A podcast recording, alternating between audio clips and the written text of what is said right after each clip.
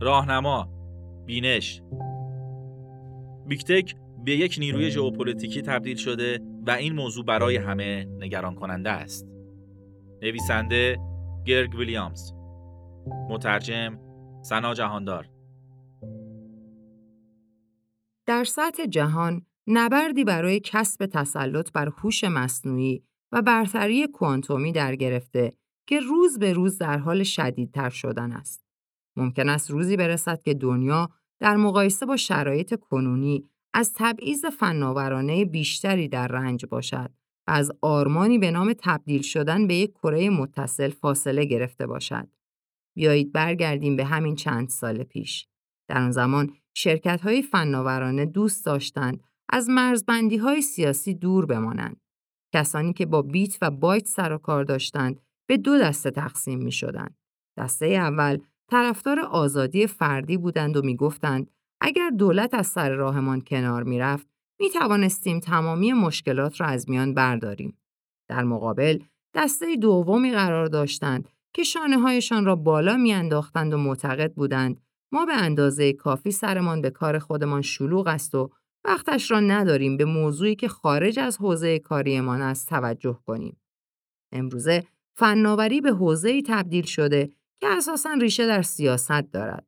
حفظ اصول اخلاقی در استفاده از هوش مصنوعی، تنظیم قانون اختیارات تحقیقاتی دولت بریتانیا، درخواست از سازندگان گوشی تلفن برای رمزگشایی از تلفن‌های همراه کدگذاری شده، رسیدگی به حقوق کارگران اقتصاد gig، تنظیم قوانین برای دنیای big data، دروغ پراکنی های خرابکارانه و تبدیل فضای سایبری به ابزار جنگی همگی اثباتی هستند بر صحت این ادعا.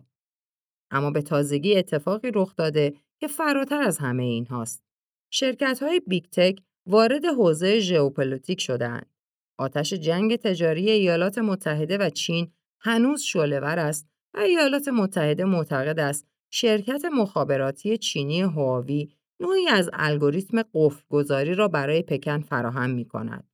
واشنگتن کماکان بر دیدگاهش مبنی بر اینکه هواوی هیچ جایگاهی در زیرساختهای 5G متحدان ایالات متحده ندارد پافشاری می کند.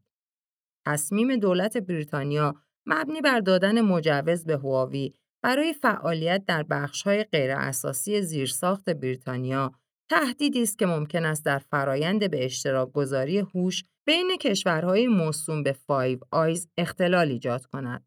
لازم به ذکر است Five Eyes نام اتحادیه است متشکل از ایالات متحده آمریکا، بریتانیا، کانادا، استرالیا و نیوزلند. ویلیام بار دادستان کل ایالات متحده است. او تصریح کرده که ایالات متحده آمریکا حتی باید در کنترل اریکسون و نوکیا هم سهم داشته باشد. دولت ایالات متحده آمریکا طرفدار اقتصاد جانب عرضه است و اینکه یکی از اعضای کابینه میآید و می‌گوید حکومت باید در خرید از یک شرکت سوئدی یا فنلاندی مداخله داشته باشد کاری غیرمعمول به نظر می رسد. به شکل فزاینده ای شاهد هستیم که big tech ها نقش های ژئوپلیتیکی به عهده می گیرند. به عنوان نمونه فیسبوک برای صدور یک ارز دیجیتال جهانی اقدام می کند. افراد تندرو از پلتفرم های فناورانه در جهت تولید و انتشار تبلیغات پروپاگاندا استفاده می کنند. سازمان همکاری و توسعه اقتصادی که یک گروه بین المللی است و روی همکاری های اقتصادی کار می کند با بررسی مناطقی که مالیات پایینی دارند و از big tech استفاده می کنند بازنگری هایی را در سیاست های مالیاتی جهانی خودش اعمال می کند. خدمات رمزگذاری شده در جهت اعمال خشونت سیاسی علیه اقلیت ها مورد استفاده قرار می گیرند و شرکت های فناورانه به دست و دل بازترین لابیگران واشنگتن دی سی و بروکسل تبدیل می شوند.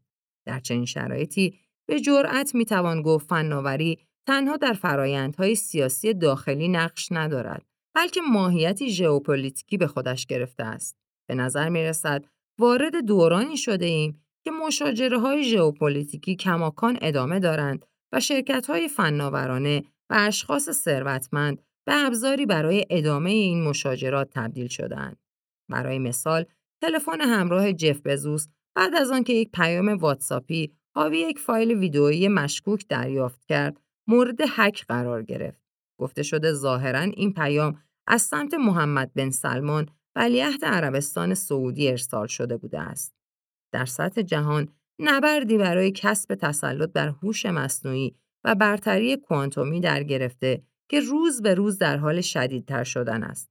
ممکن است روزی برسد که دنیا در مقایسه با شرایط کنونی از تبعیض فناورانه بیشتری در رنج باشد از آرمانی به نام تبدیل شدن به یک کره متصل فاصله گرفته باشد.